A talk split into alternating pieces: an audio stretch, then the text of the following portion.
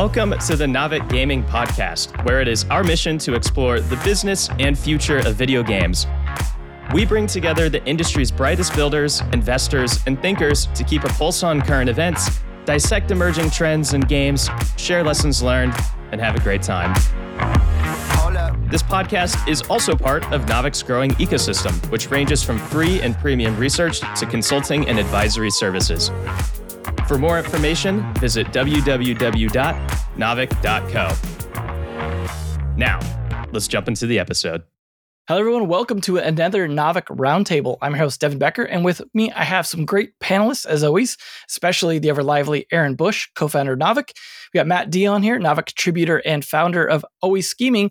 And we've got a new face here, Mario Stefanidis. And, and let me know if I uh, pronounced that correctly, Stefanidis. I you know, it's it's got a lot of vowels in it. Uh, why don't you tell us a little bit about yourself, though? Yeah, it, it's closer than ninety percent of people, so you're good. Um, yeah, so I'm Mario Stefanidis. Um, formerly uh, used to work uh, at Roundhill Investments uh, in uh, gaming research, pretty much for three years, and then before that, I was uh, at BlackRock for three years in fixed income research.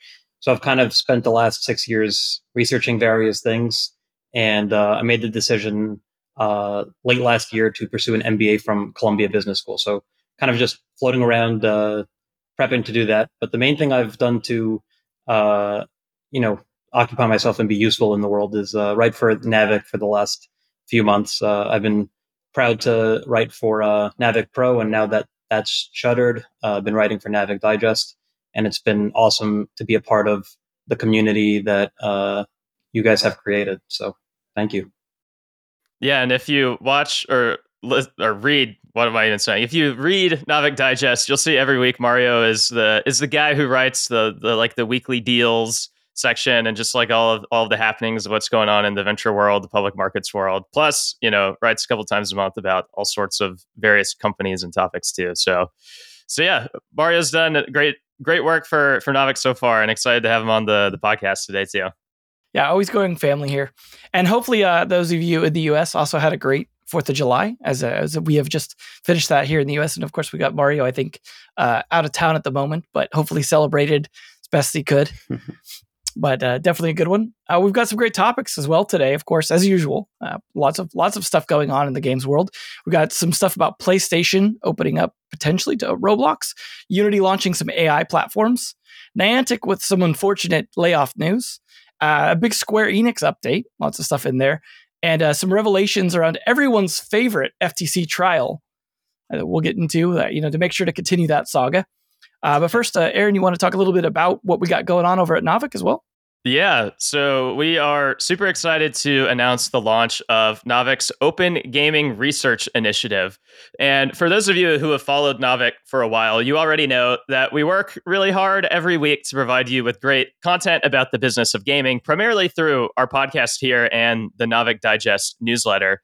But this initiative is going to take our free content and research efforts to the next level. And so our mission here is to create the number one destination for games industry research and do so in a way that's incredibly open and enormously collaborative, but bring it all together in one easy to consume spot. So, this effort will encompass what we already do with Digest and the podcast, but uh, what's exciting is that we're on the cusp of adding much, much more. So, for one, you may have already seen us expand Digest um, that cadence to, to four times a week, but we're also adding monthly game deconstructions, bi monthly genre reports, monthly deep dives into important trends and companies, ongoing market research into public markets, deal making, Web3, UGC, and more. Um, and soon we're going to be adding a new tactics driven segment to this podcast that will explore exactly how various games teams executed and succeeded. And there's even more that we want to, to get to, like events and community efforts that, that will build up. So, really, all in all, we're adding a bunch more um, high quality research that we're really excited about. And the last thing I'll say is just that um, we're only able to do this because of two main reasons. One is because we have an incredible community of creators who are not only experts at what they do and that we're grateful to have around, but who are also passionate about learning in public. Um, and if that is something that you're interested in being a part of, just reach out and let us know. We always love um, building our team of people to work with and learn from um, and, and just collaborate with.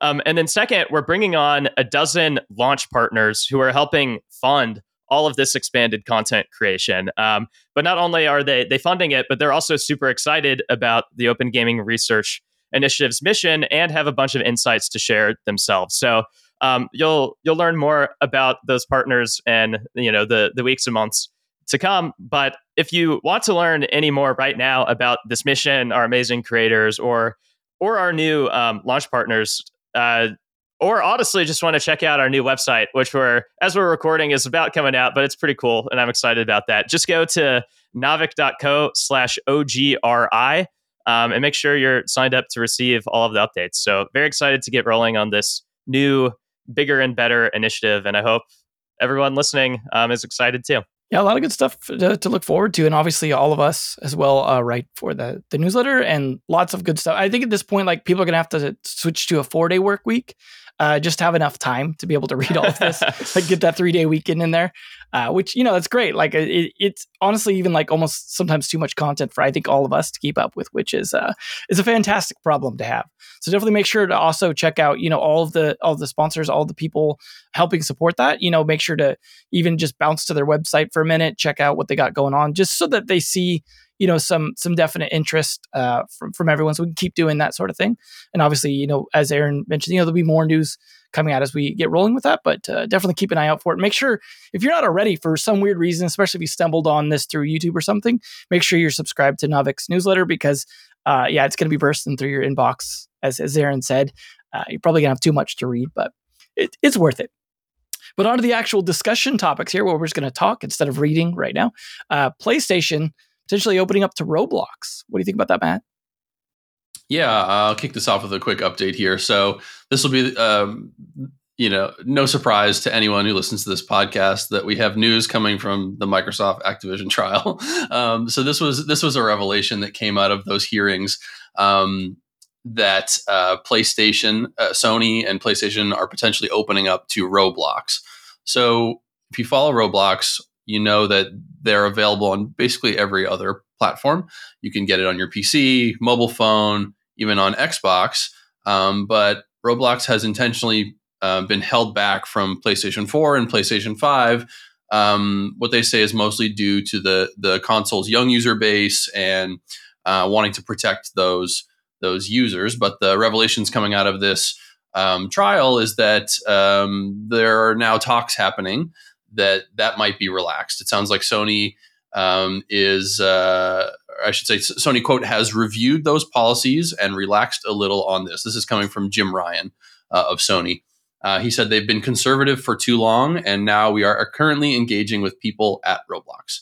Um, so I thought that was interesting um, in conjunction with um, a piece that I mentioned, I think, uh, one or two podcasts ago, whenever I was last on, was that uh, Roblox was opening up to um, older experiences for 17 plus uh, players. So I think this, you know, the previous concern was about protecting their users. Now they're opening up a little bit to more mature audiences.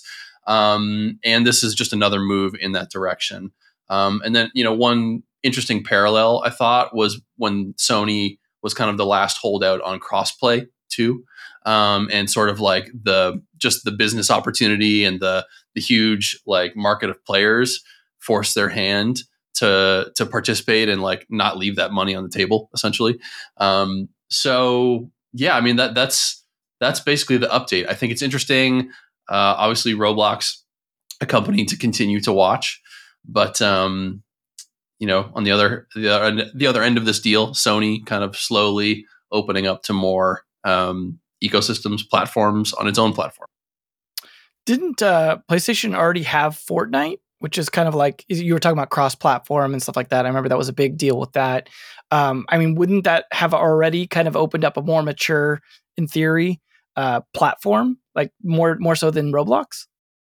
Uh, yeah, certainly. Um, it's I, I guess the analogy was more about like Sony being the last person to kind of join whatever like movement or initiative that's happening, um, sort of having their hand forced from just like the tremendous amount of money they're leaving on the table.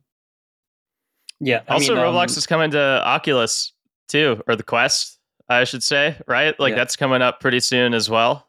That'll be that'll be pretty exciting. So yeah, nice little little tailwinds here um, for Roblox, and yeah, and as you're saying, Matt, especially if they can start to build more content for the aged up audience, I think those would probably perform better on all these other console experiences instead of just um, primarily mobile too. Yeah, I, I was gonna say uh, Roblox. Um, Fortnite skews young, but Roblox skews really young. Like the majority of Roblox users are under the age of twelve, and they've been trying to build their older demographic for a while now, um, partly to sell ads. It's really hard to sell ads to people that aren't even teenagers yet for like legal reasons and obvious reasons, uh, and tapping into PlayStation, which is arguably the oldest demographic of the three major consoles um, is a huge win, I think, for both parties. Well, I guess we'll have to see how that launch goes. Uh, if if it does, I mean, I imagine they might announce it at some point. As as you said, Matt, this was kind of a revelation, right, from the trial, and not like a, an announcement from Sony. Yeah, just to be clear, like it's just uh, the news is that discussions are ongoing, and PlayStation has kind of relaxed their approach to this, but nothing official has been announced. Cool. Well, I guess we'll have to see where that goes. I'm sure you know Roblox community out there excited about the possibility, uh, if they're PlayStation fans as well, maybe having to play it on their phone for the moment or they're on their computer. But, uh, but yeah, lots lots of cool stuff. Uh, speaking of of platforms doing interesting things, Unity launching some AI platforms. Yeah. So Unity has been bit by both the AI and the AR VR bug over the past month. And so despite, you know, absolutely no financial updates over that time, and and of course the last one, you know, a couple months ago was quite poor. Um, Unity stock, you know, even so, is still up about 50% over the past month as a result of a couple um, announcements. The first was when Apple announced the Vision Pro and that Unity would be a partner. Unity's stock shot up, um, even though it'll be many years before this device actually um, truly scales. Um, and quite honestly, it's just kind of funny to me because Unity would have been there anyways, especially given Apple's poor relationship with Epic. So that was kind of a dumb stock move at the time, um, in my opinion. But um, this past week, wave number two hit, uh, which is AI. And Unity has been writing the AI buzz for a while now, ever since it kind of vaguely announced that it was working on something. But this week we we we learned officially at least what the first steps are of, of what what that is. And so for one, it launched a couple products. Uh, it announced Sentis, which is a cro- cross-platform runtime interface solution, basically enabling creators to embed AI with less latency issues into what they create. It also announced Muse, which is a set of tools that helps creators make real-time 3D content more efficiently. And these are, you know, good, they're fine, and there will be more tools added in time. But honestly, the more interesting piece of the announcements this week was the launch of the AI marketplace, which allows third parties to build and sell new tools on top of Unity. And given how much uh, AI innovation is exploding and moving at such a rapid pace right now, there's naturally going to be more interesting activity on the marketplace for the foreseeable future than anything probably that Unity will just create um, internally in house. Um, and so I think that you know that is exciting. It's good, logical next steps for the company. It obviously helps make sure the company is going to stay relevant as technology evolves. None of this should be a surprise. Like it was just kind of a matter of like when, not if, they're to you know lean into like all the next waves, whether it's new hardware platforms or new software capabilities. Um, but uh, I do suspect that the hype will probably die back down, like moving 50% over the past month on things that should have been pretty apparent, anyways. And again, it's just a matter of like when, not if. It feels a little much to me. Um, and so, especially at a time when, like, I don't know if you remember the last like, uh, like earnings call. It's just like, wow, okay, so Unity is actually shrinking in its number of large customers and like oh it still has a lot more work to do in its streamlining efforts. so there are other like more business specific factors at play that you know once people remember some of that some of the hype here could could die down a little bit but all in all um, great to see unity and the industry at large kind of take steps towards enabling these technologies and new devices that are going to be really exciting in the future. Definitely definitely something to look out for because uh, as you said like you know the hype may die down but people will still experiment with this stuff. So i think it's great actually because uh, these tools aren't necessarily just for games. You people make all kinds of experiences in unity and unreal. So having these sort of things more accessible to everyone i think just you know expands what people might experiment with in the future especially if we get a down period from the hype cycle and people are just kind of in that build phase like we've seen you know with web3 or vr in the past you know couple of years so very excited to see where that goes. But uh, speaking of VR and AR, uh, Niantic, unfortunately, having some layoffs on their side. Yeah, it's uh, been kind of a problem that's troubled the gaming industry and more specifically um, mobile games. Uh, I would say for the better part of the last year. Uh, the Niantic news was particularly shocking because this was supposed to be a company uh, growing on all cylinders, inking all sorts of different licensing deals and third party partnerships to develop, uh, you know, the latest, greatest app on your phone. And now we have the news that they're getting rid of 230 uh, employees of their like roughly thousand member workforce. So about 25% layoffs. Uh, that's mainly going to take the form of shuttering their uh, office in Los Angeles. Um, this was the office responsible for uh, Marvel World of Heroes, which was an AR game uh, in development uh, obviously with the lucrative Mar- Marvel license. So they really must have been losing a lot of money to close such a such a deal with Disney. Um, and then NBA All World, uh, which is another uh, title uh, that's currently out there, not the most well received if you look at the uh, reviews across the two app stores. Um, but uh, that will be sunsetting. you know, I think this points to the huge investment that is going in right now to create the next like blockbuster games. Like I'm, I'm going to talk about that a little bit later on with Activision, but the costs to develop new games has absolutely ballooned. And in this period of high interest rates, you can't really blame these companies for wanting to shore up profitability, even if it means um, not being super hyper growth anymore. Uh, it, I thought it was pretty interesting that CEO John Hanke in his uh, letter to uh, all the employees there, said that Pokemon Go is going to remain a forever game. This game has already been out for seven years, and you know it had its second wind uh, during COVID when you know if you just walk to Central Park, you could see like tens of thousands of people trying to find a you know shiny Gyarados or whatever.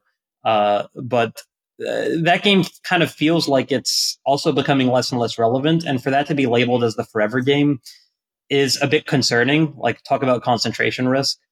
Uh, that's not to say they don't have other games uh, Hanke said they're going to focus on uh, Peridot, Peridot, Peridot. I don't know. It, it ends with a T. Uh, and uh, Pikmin Bloom, which is the partnership with Nintendo, obviously, and various other titles. But they've lagged a lot compared to Pokemon Go. Um, it's just unclear that even with 750 remaining employees, if you really need that many to support one title. Uh, so I wouldn't be surprised to see other big moves hit uh, that studio, unfortunately. Yeah, I guess it's uh, not a huge surprise. Yeah, let's let's maybe talk about this a little bit because I think it's I think there are a couple things that are interesting here. Um, one is just the to me it maybe feels like a more sudden reversal of sorts because I feel like it wasn't actually that long ago that we were on the podcast talking about wow Niantic literally just announced all of these new um, all of these new projects. And you know, at the time we were like, well, Pokemon Go like is great. Um, and you know, I think most of us would probably view it as a forever game. I think it still is performing well, but basically everything else hasn't really moved the needle. So why should we expect all these other games to? But okay, we'll see how it goes. Um, and so it is a pretty sudden reversal from you know a month or two ago having all of these announcements to you know being like you know, just taking more austerity measures. So there definitely was some hard conversation within Niantic, maybe around, you know, fundraising efforts or just calculating their burn rates or recognizing that, you know, with the launch of the Vision Pro and the timeline there, that maybe the the timeline to like the, the, rest of their business really clicking and becoming revenue positive, that's going to be longer than they thought. I don't know what it is, but they're clearly being more conservative um, in terms of how they're going to have to manage their their burn rates and their their focus. And so I understand it from from that perspective too.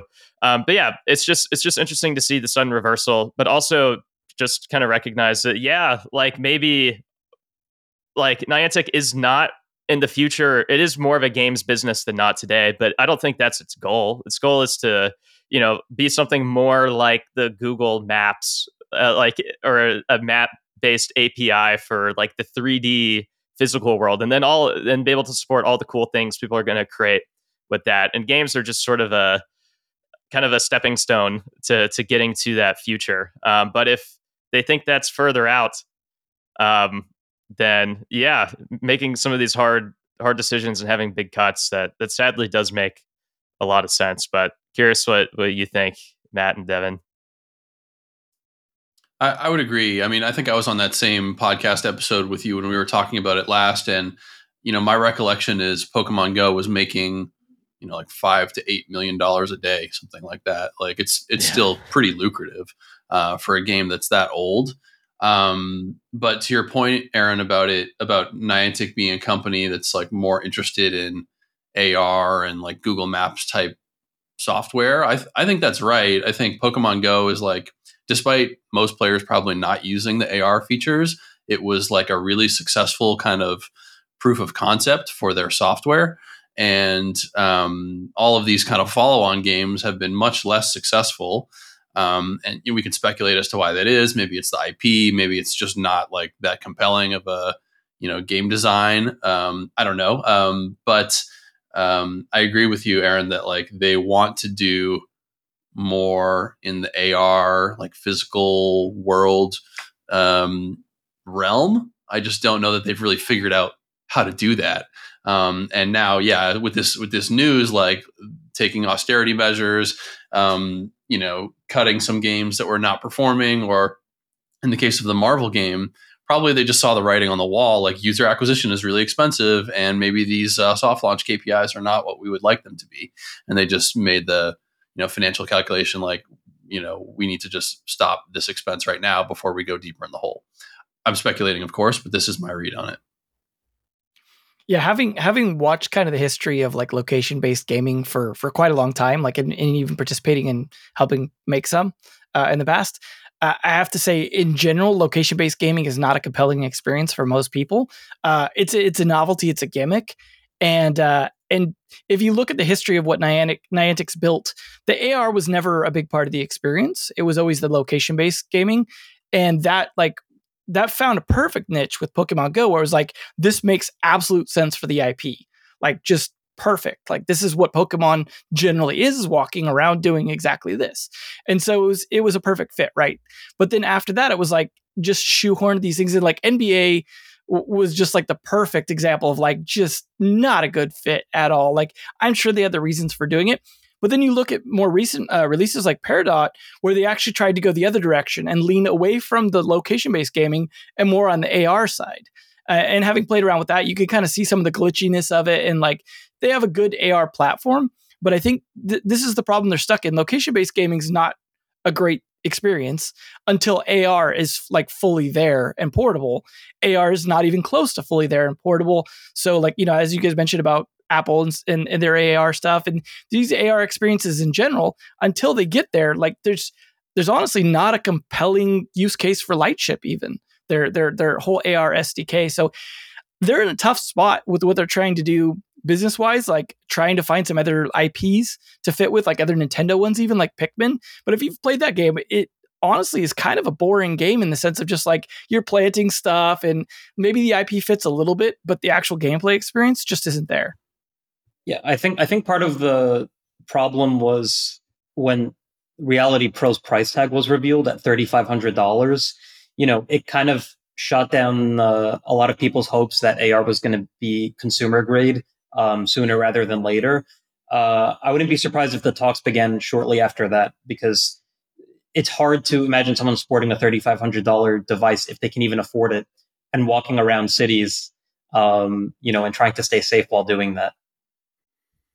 Yeah. The funny thing is, probably... we're not even really that far away from this stuff working with the Nreal slash Xreal stuff. If you added a camera to that tech, like to those glasses, like then we actually can be there because it's just your phone screen with a camera added, and like that would actually make their experiences you know what they're trying to build basically work because it'd basically be portable. You'd have just sunglasses on. Like we're not actually that far away from potentially like shoehorning it in, but it, no one's really trying to drive towards that. Like everyone's thinking about what Apple's doing.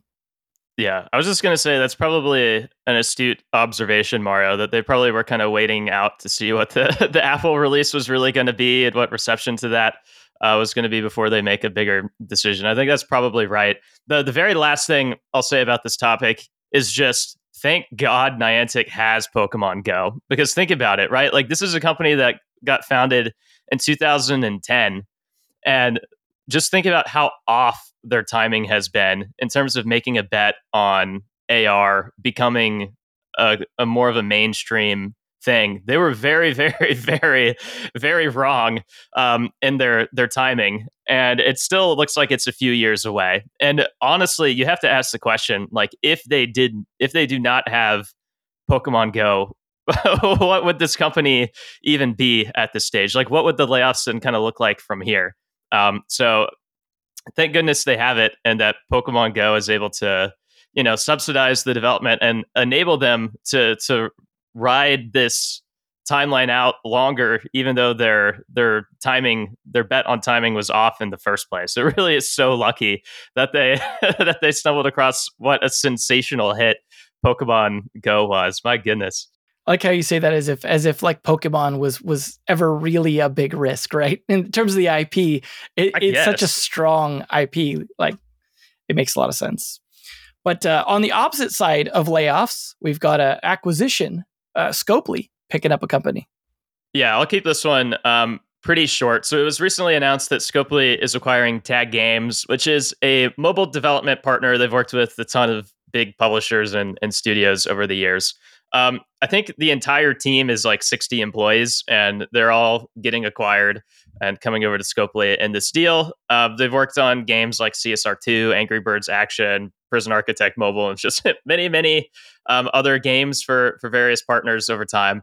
Um, and so this is not a big acquisition by Scopely. It's definitely not even in their top five in terms of you know being noteworthy. They're not really acquiring a game here or a product. It's it's acquiring um, talent that's going to help build and run all sorts of internal um, games. I, I imagine as they're kind of staffing up more for you know live ops expansion across their entire portfolio. I'd guess.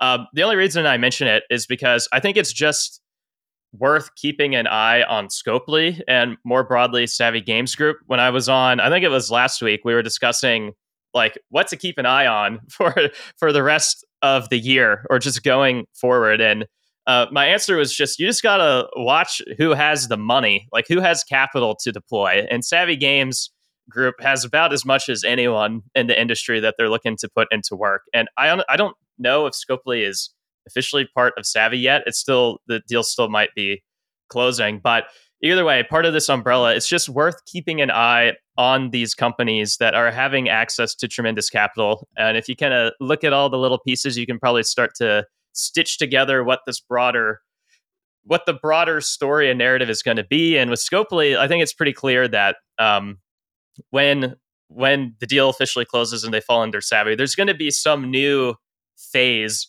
for the company that they're going to be able to to reinvest, deploy more capital to expand in all of these different directions. And maybe, maybe, maybe the, this deal has a small piece to do with you know like preparing to you know staff up to get ready to expand in in new directions um, or just tackle new ambitions in the future. So not again not a huge deal when you just look at this one this one specific acquisition, but maybe in the broader puzzle of what Scopely and Savvy are are working on, what they're cooking up. Um, it's it's just worth noting. Yeah, I think you make a good point, Aaron. Um, you know, the, I think Scopely has been pretty open about pursuing PC console as a next um, avenue of expansion for them. Uh, I don't think I don't know that Tag Games is going to uh, contribute towards that. Just looking at the article, it seems like their expertise is m- mostly mobile. Um, but in terms of strategy, it seems like they're going towards PC console. That said, um, there's always it's always good to have talent in house, right? And we're increasingly seeing these bigger publishers snatch up like third party studios or studios that they've worked with in the past. That's definitely been Scopely's approach, where they'll uh, collaborate on a game. They'll maybe make a, a, small investment in the company, and then if that goes well, they acquire the company outright and bring them into the fold. Um, so, you know, from my perspective, it's like Scopely is continuing to grab talent and build up their organization. And as you say, Aaron, they have all this capital that they're going to start um, looking to deploy. And um, I think they're gonna they're looking to be a major player um, to compete with that sort of next tier up of EA, Square Enix, who we'll talk about in a little bit, Take Two, and so on. These like multi-platform international publishers with a, a massive global footprint. Well, hopefully, if anything, with you know, given all the layoffs, you know, as we were just talking about, uh, this is something that guarantees maybe a little bit of job security for that talent uh, for a little while, so maybe they're safe. Like maybe it's a situation as well that maybe Tag wasn't in a great position to be able to keep things going, and this was a, a way to make sure that its employees had. I mean, just just speculating on possibilities as well, but uh, I, overall, hopefully a good thing for those employees. And and you never know, even like with them being mobile talent, uh, there's a lot of mobile games even coming over to PC, and uh, there's always free to play stuff on there. And um, you know, maybe eventually moving on to console as well. So so their expertise with things like live ops and stuff like that is still definitely, I imagine, applicable. Uh, but I mean, we'll see. Hopefully, we don't see layoff announcements after, and it's not just like one of those things where they just kind of strip mine it, uh, and instead it's about building up talent. But uh, yeah, uh, the Square Enix thing you just mentioned a lot to I think to chew on in this one. Yeah, definitely. Um, and I'll, I'll, try not to talk for like ten minutes here, and maybe we can break this up into a, a few segments. But um, the the sort of intro here is that uh, we've got a, a I've got a piece coming out in Naavik Digest uh, in the next day or so, um, sort of taking a look back at at Square Enix and a number of recent happenings that I, I think are worth keeping an eye on. So um, the the one that probably most of you have heard about is the launch of Final Fantasy 16. Um, this is their mainline title. Um, and it seems like it's done fairly well in the early days. Um, mostly positive reviews. I saw like high 80s on Metacritic. Um, there was also some some review bombing, which I'll touch on in a little bit and why that's happening. But mostly positive reviews for their mainline release. Uh, so we'll talk about Final Fantasy a little bit, but also um, at the end of May they announced their fiscal year 23 um, earnings, and they're kind of disappointing. Um, this this would have run from April, uh, I believe, April of 22 to March of 23.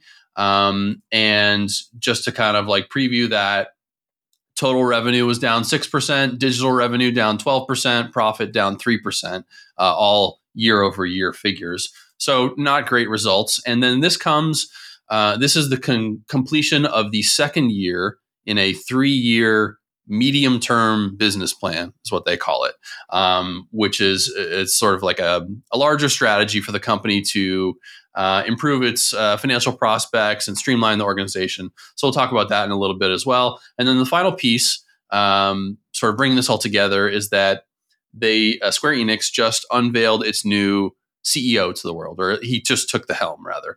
Uh, and he um, he had a, an appearance at a pre-launch party for Final Fantasy 16 pre-launch event where he kind of took the stage and really endeared himself to the fans, talking about how he grew up playing Final Fantasy and he's really a gamer at heart. He's younger um, than uh, the previous uh, CEO. He's in his uh, mid 40s, late 40s, I think um, and trying to bring that sort of gamers perspective, fans perspective uh, to the corner office. So these are all the things that are happening and that cause me to like want to reflect on what's going on with Square Enix. So let's talk about um, Final Fantasy first. So look, the game is it seems to be doing well. It's clearly a different direction and they've been going in a different direction for a little while with the Final Fantasy 7 remake, Final Fantasy 15. These are all more like action RPG as opposed to turn based. I believe they brought in like a, a, really senior design person from Devil May Cry to do the uh, combat for this game. Um, but you know, I had a look at their IP generally, and Final Fantasy is definitely the biggest one. They've got Dragon Quest, they've got Kingdom Hearts, a couple others. Um, but where this connects to the issues around publishing is that all of their major Final Fantasy releases have taken five to 10 years or more to release. Uh, and so, you know, one of their, one of the things that Square Enix has talked about wanting to do is focus on fewer titles, but at a um, higher cadence that have a, a global appeal. Um, so, you know, let, us just start there. Um, because I realize I'm rambling a little bit. Like it, you know, we had the news last uh, last year, I guess it was, or earlier this year about Embracer taking Crystal Dynamics away from Square Enix. They want to streamline their publishing. They want to focus more on Final Fantasy. Um, what do you all think about this strategy? Do you think that it's reasonable for them to try and get their production timelines down to five years or less for these major titles? Let's say. Um, there's a lot there, so take it wherever you like to take it, and we can come back to some of the other topics. I can start. Um, so I suspect that Final Fantasy still is probably the main growth engine of this business going forward. And maybe they can shrink production timelines a bit. I don't know. I think, if anything, you know, they can probably just reinvest in expanding the Final Fantasy ecosystem and to to ensure that even if the, the turnaround between the main games is long, that they still can get their remake engine um, you know flowing at a rate that's you know better than in the past and that create upside that you know their mmorpg you know maintains a good healthy cadence and um, you know is able to to maintain if not grow over time. And i don't even know too much about final fantasy on mobile other than that there just have been a ton of random games um, published over time but to me the, it strikes me as an opportunity to focus in some kind of way to make more just like one bigger, better, long standing mobile game. So I don't know if the opportunity with Final Fantasy is just reducing production timelines. Maybe. I I can't really say, but it still strikes me like there is opportunity elsewhere in the ecosystem to kind of grow it out, um, make it make the the engine there more robust. Um, but beyond Final Fantasy, even like I think the challenge with Square Enix is like, all right, if you want to take focused bets and you want to, um, y- you know, like focus on bigger, more focused IPs, it's just sort of a question of like, well, if it's going to be something beyond Final Fantasy, what's it going to be? And I don't think there is a super clear answer to that question. Like, it's probably not Kingdom Hearts, it's not Octopath it's not, you know, Life is Strange. Unfortunately, it's not going to be Forspoken. Um, you know, definitely not Foam Stars. Um, and so, where does that leave you? Probably Dragon Quest. Dragon Quest is probably like the next best bet that they would try to build out in some kind of way. Maybe they can make it more reinvent it to some degree to make it more Western friendly and make it just like a bigger global hit. I that that's probably like the best I can come up with. But none of this happens with the flick of a switch, right? These are all things that you have to build up to over a span of years. And so um, maybe whatever the next medium term plan is going to be, and maybe in this next next letter to shareholders that the new CEO uh, publishes, maybe he'll he'll lay out some of this stuff. But that's my that's my best guess, my best shot at what this could look like. Aaron, I, I, get the impression that you weren't blown away by the SpongeBob DLC announcement for Power Wash Simulator. Oh, that one slipped by me somehow. I wonder why. Yeah. yeah, I mean, uh, you know, I completely agree with you, Aaron, that Final Fantasy is going to be the breadwinner for Square Enix going forward. You know, as it had been with Square uh, when the, when the first one came out. Um, you know, I wouldn't say that the company is in like a crisis like it was uh, when Final Fantasy One came out. That led to that game being renamed what it was. Uh, but certainly they have to um, think about what the timeline is going to look like for future releases in that franchise, as well as in their other franchises as well. You know, Final Fantasy uh, 16, uh, seven years is, I think, don't quote me on this, but the longest gap between mainline installments. Uh, and, uh, you know, Final Fantasy 14, like, is an MMORPG. Like, they, they need to also think about the naming convention for their games because it's getting to be a little confusing. You know, I, I think the ex CEO commented on this, but uh, you know, having the single player story driven games, I think titled one thing, and then having the games that are going to incorporate some form of live live ops or MMORPG elements be another thing. I think is super important to delineate those because you're right, it's not very Western friendly I mean, it's not friendly at all to any gamer uh, to have the games titled like that. Um, also, when it comes to Dragon Quest, you know, Dragon Quest 12 Uh, it looks like it's going to come out this uh, next year, probably. Um, maybe later this year still, but probably next year. That's a seven year gap between installments.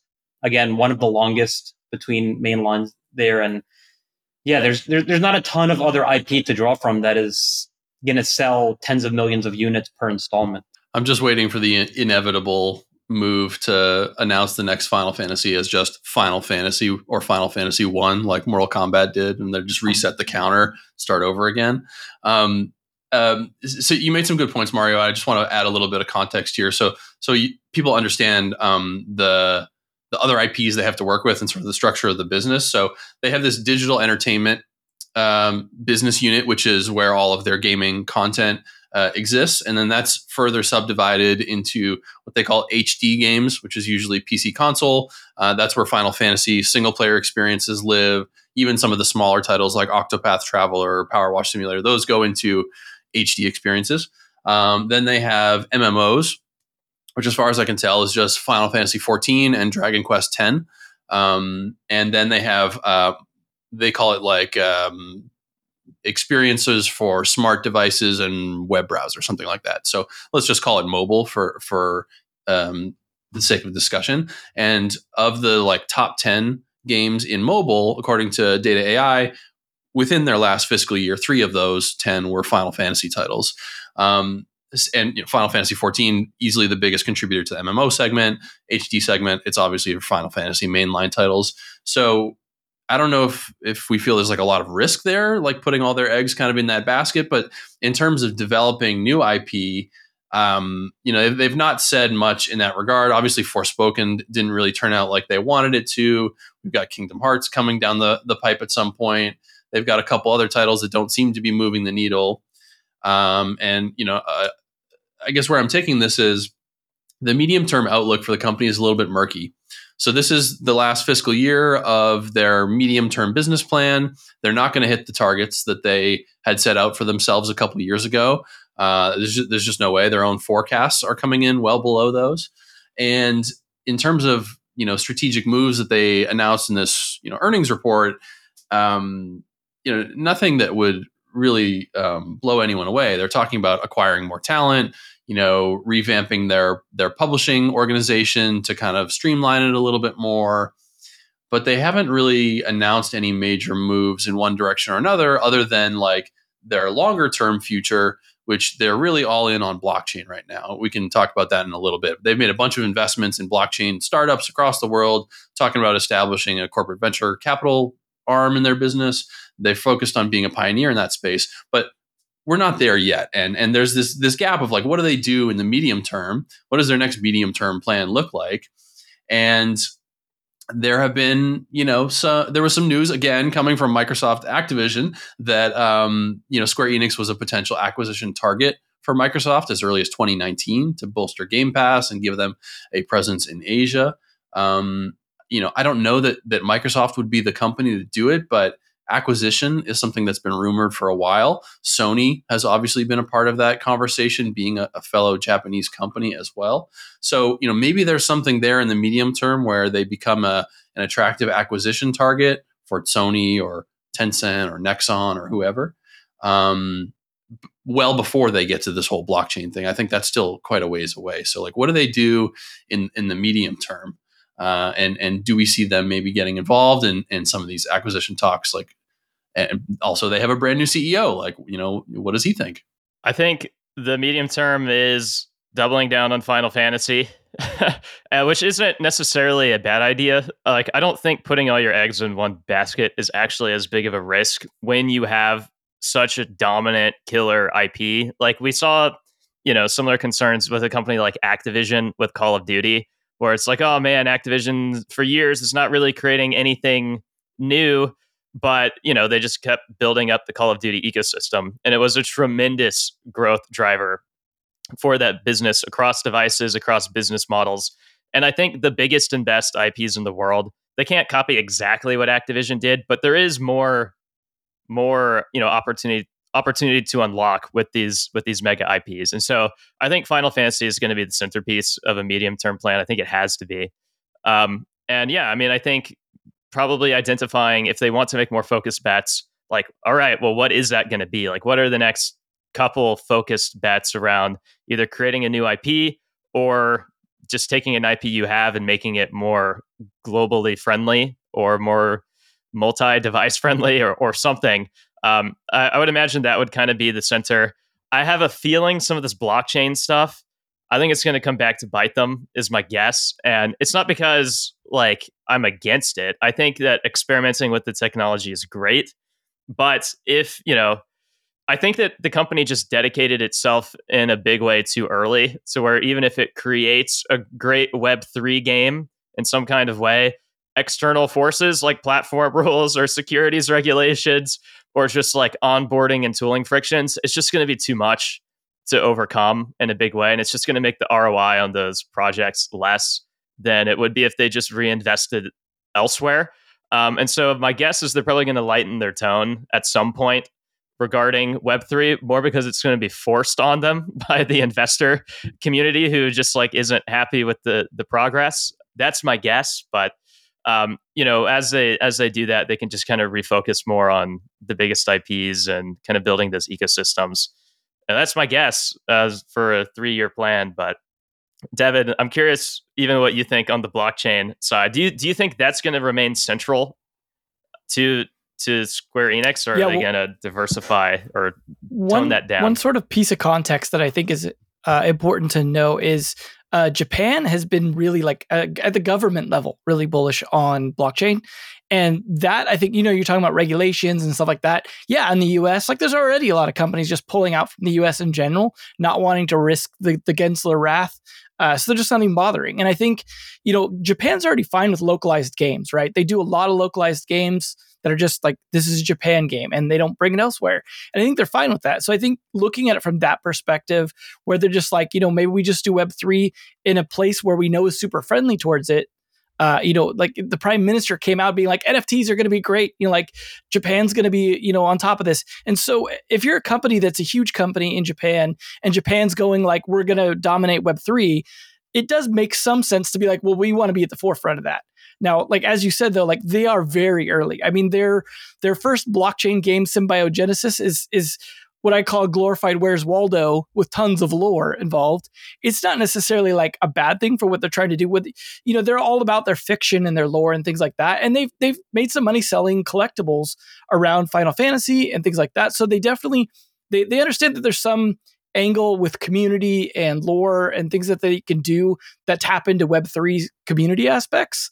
Uh, however, that community is a bit small in the, the, the, grand scale of things.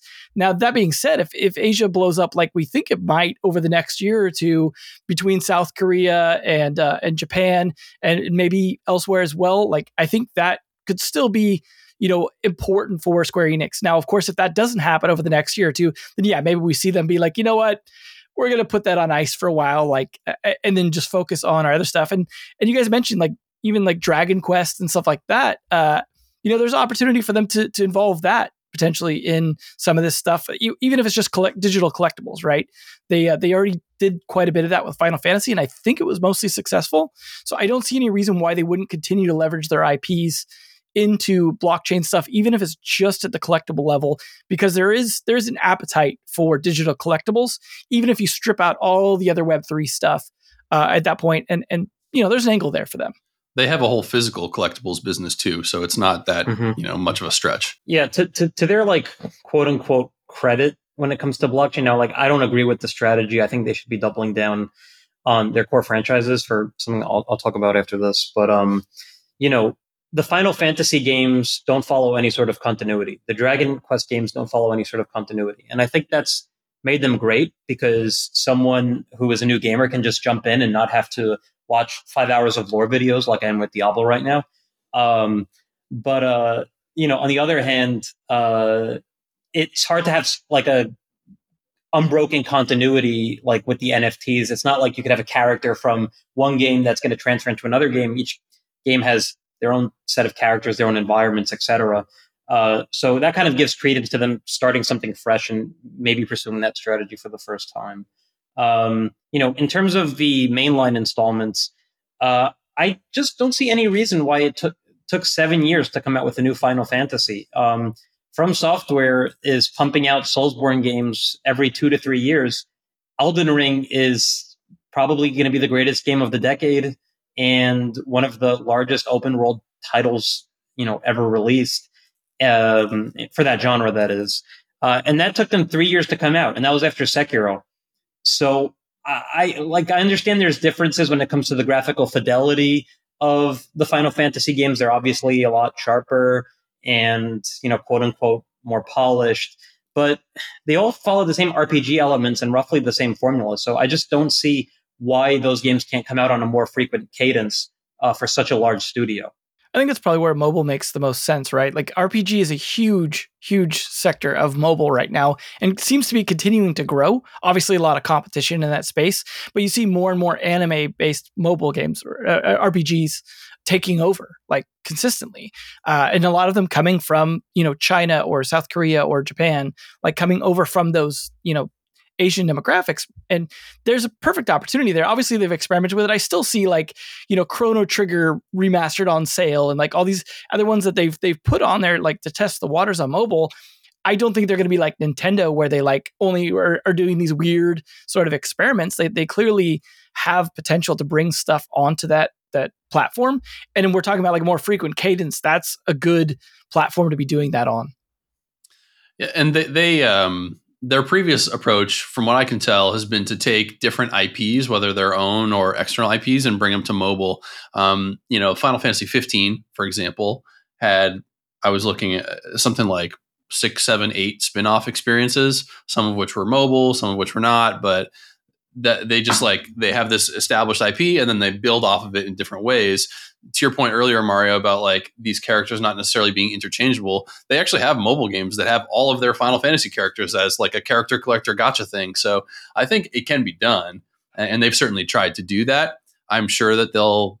Well, I shouldn't say I'm sure, but I, my guess is that they'll probably continue something similar with Final Fantasy 16, do a mobile release. I don't know if they'll do another like 4X game or whatever, but um, they have plenty of opportunities on mobile and the expertise to do it. Definitely a lot of opportunities for there, and, and of course something we didn't even touch on. They do you know some stuff with arcades as well.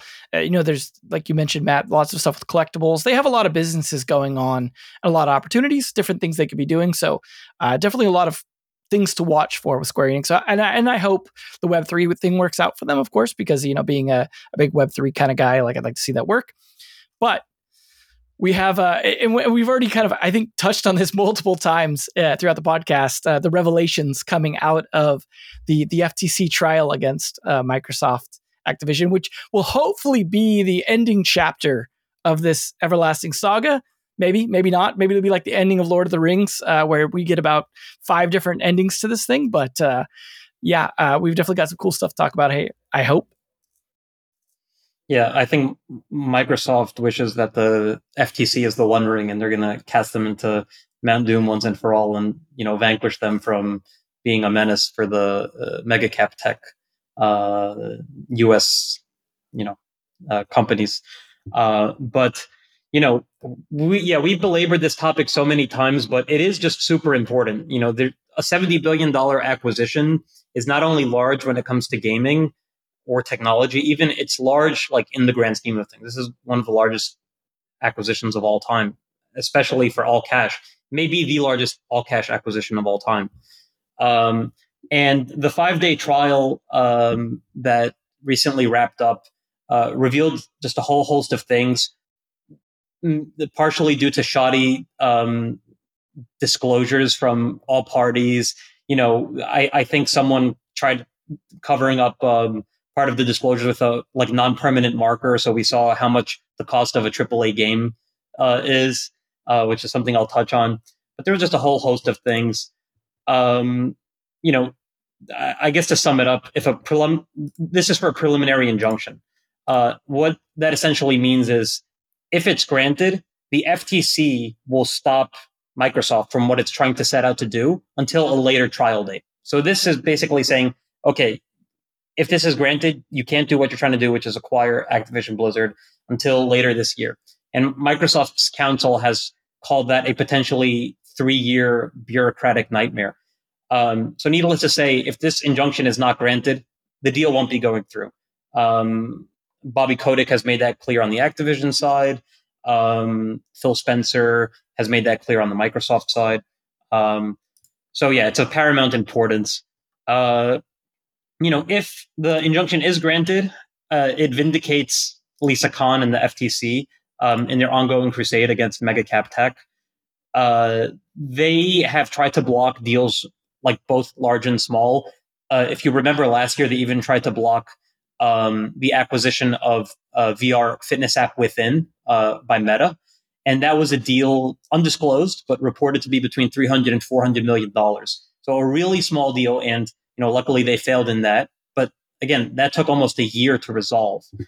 Uh, you know, I think my big question is how does Microsoft evaluate gaming if the deal falls through? You know, one of the shocking admissions, I think, from day two was that they admitted they lost the console wars uh, in the last two decades, um, which would be since the beginning of the seventh generation. So the Xbox 360, uh, the Wii, and the PS3, uh, having a 16% market share in 2021. So that means they have like about one sixth of the gaming market, which is pretty small. Um, you know, does Microsoft even continue with Xbox long term if this deal doesn't go through? Uh, I think if you ask a lot of people, they would say, sure, like they can't get rid of Xbox. It's such a important part of the company. It's the fourth biggest segment. But if you look at the numbers, it's only about one tenth of the revenue. And I think in even smaller share of the operating income, which is something they don't break out. But you know that has the potential of making Sony and Nintendo uh, into a duopoly. Uh, you know, we've come from the late '80s, early '90s, where we had all these different console makers, to now potentially two, like let's say in three to four years. So I guess my question to you guys to kick things off is, um, do you think such a draconian outcome could take place if the deal doesn't go through? Like, what do you think Microsoft's going to do if without Activision Blizzard?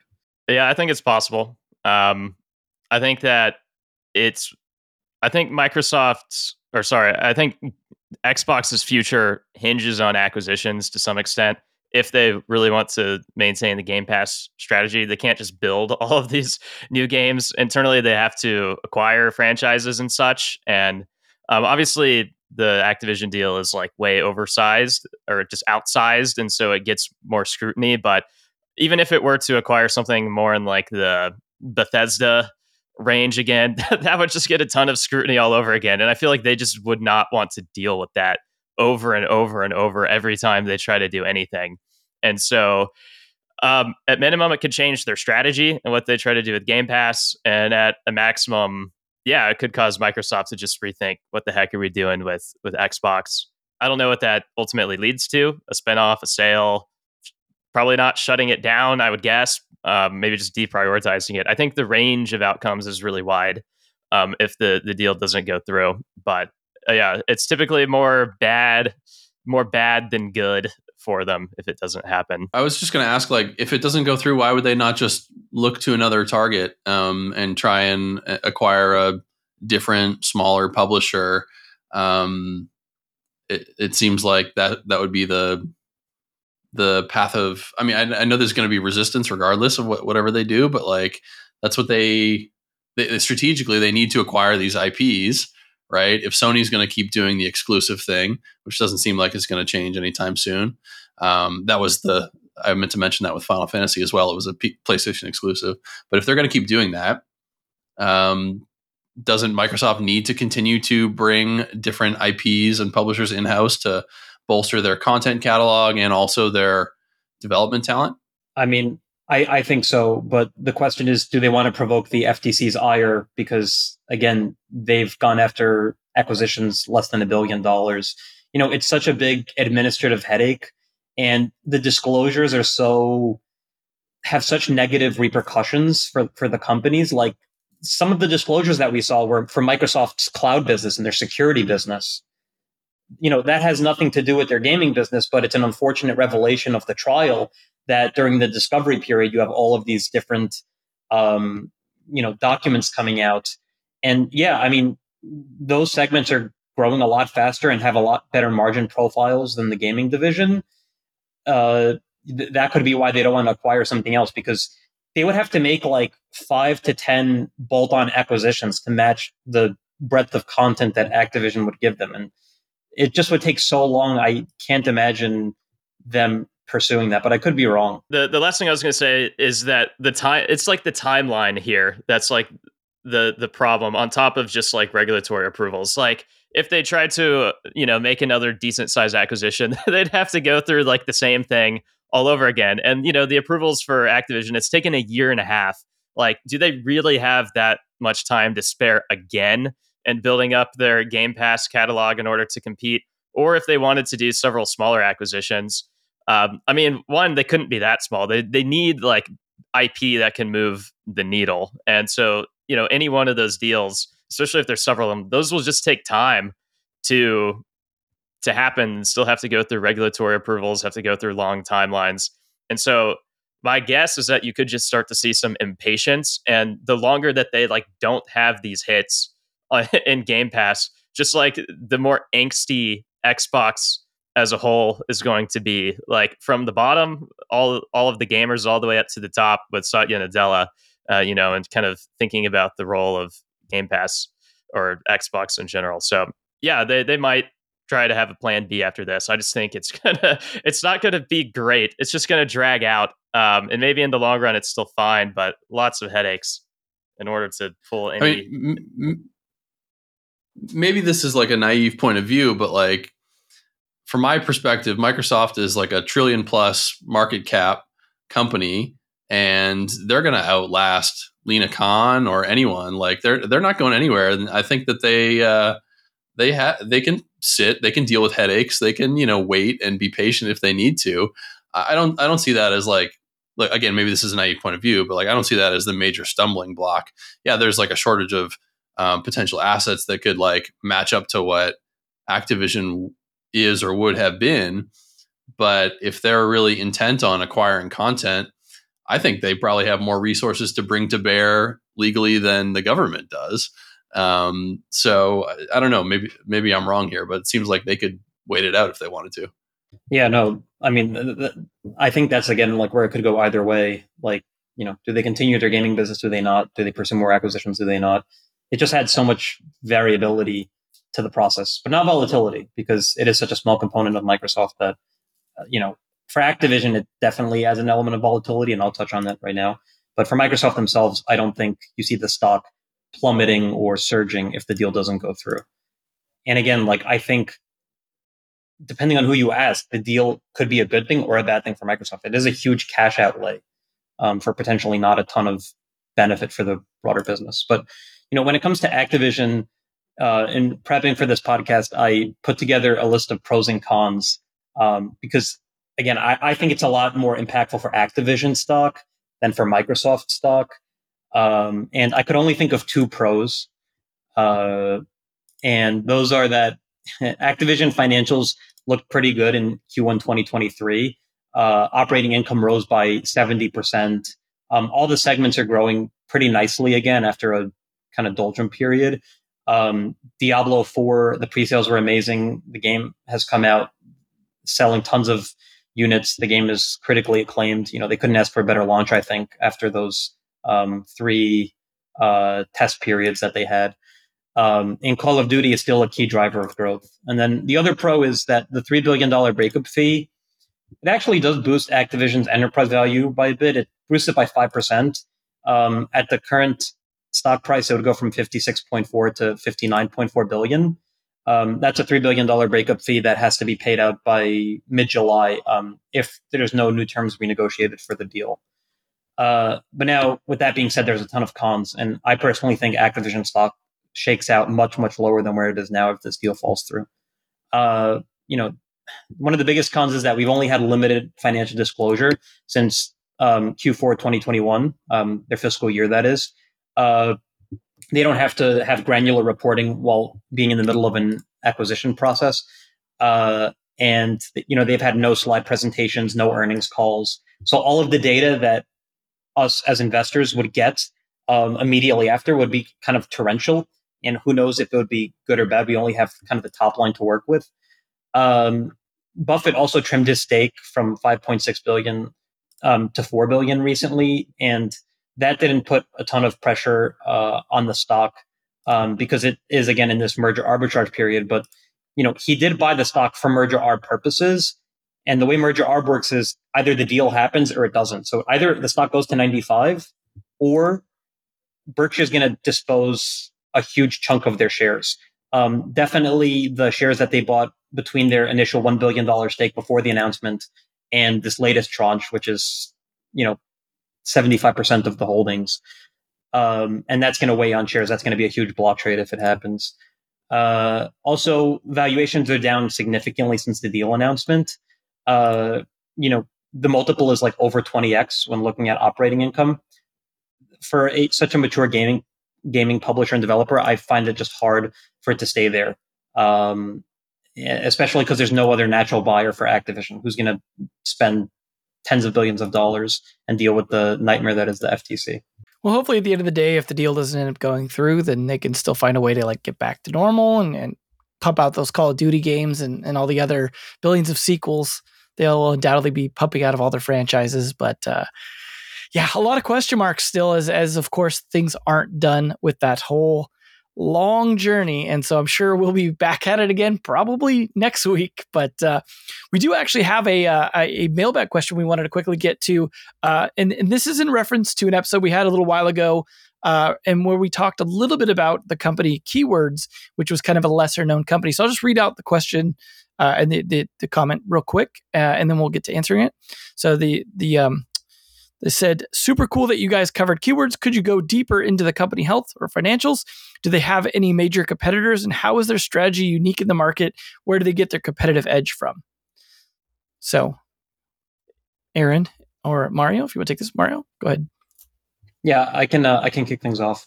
Um, so, for those of you who don't know, Keywords is one of the largest like gaming companies by employees. Like they have 12,000 employees, but they're deliberately under the radar. And part of that is due to their CEO's vision to be the picks and shovels servicer to the games industry, uh, rather than to, and I quote, bite the hand that feeds them. Uh, so they have three segments. Um, those are, uh, have them right here. Uh, create, globalize, and engage. Uh, Create is about 40% of the business, and that covers external game development and co development. It also covers art services. Uh, Globalize is 44%. That's kind of what they're known for, their bread and butter. Uh, localization services like translation um, for audio and test, text, also quality assurance and testing. And then Engage, which is multilingual player support, you know, backend support, uh, a full service marketing strategy. From a financial perspective, they're super healthy. They have over $700 million revenue annually, 20% EBITDA margins, and they're only trading at like a 12x uh, EV to EBITDA multiple, which is really low for a company that just grew 22% organically last year, which again was their highest growth rate since 2016. Uh, but they've been punished by the market. Um, and it's hard to say why. Um, my theory is that people are fearing the incursion of AI.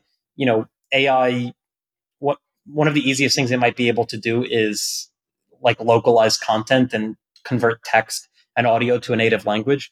But I don't think it can deal with the nuances that come with localization um, in markets like Germany and China that all have bespoke um, content screeners that need um, boots on the ground and a lot of different offices dealing with all this stuff. So I think the concerns are overblown. And for context, the stock is down like 40% year to date, down even more from its peak in 2021. Uh, one of the worst performing um, gaming stocks uh, of like large gaming stocks of the year. Yeah, I'll add um, two more final final thoughts here. Um, one is just that it's important to to know that keywords is very acquisitive. And so its performance usually is just as much a bet on the pilot as it is on the plane so to speak.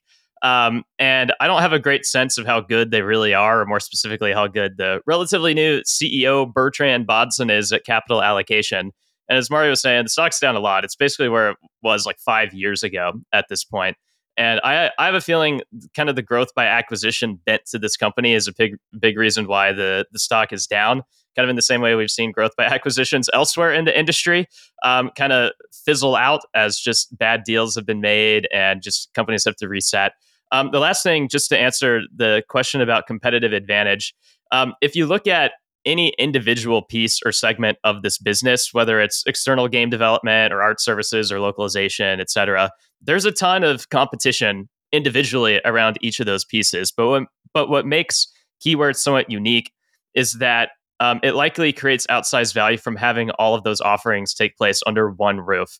Um, and so, it can, if it can work with a, a, big company and simplify their lives by not needing to go to a dozen or more different companies, um, and instead they can just use keywords, that that is a value unlock for a lot of people just in simplicity of of operating. And you know, if that's and you know, as keywords expands its capacity and adds more capabilities, that becomes even more the case. And I, am not really sure to think about the AI stuff yet, but um, I don't think that competitive advantage is ironclad, but that's kind of where it comes from, I think.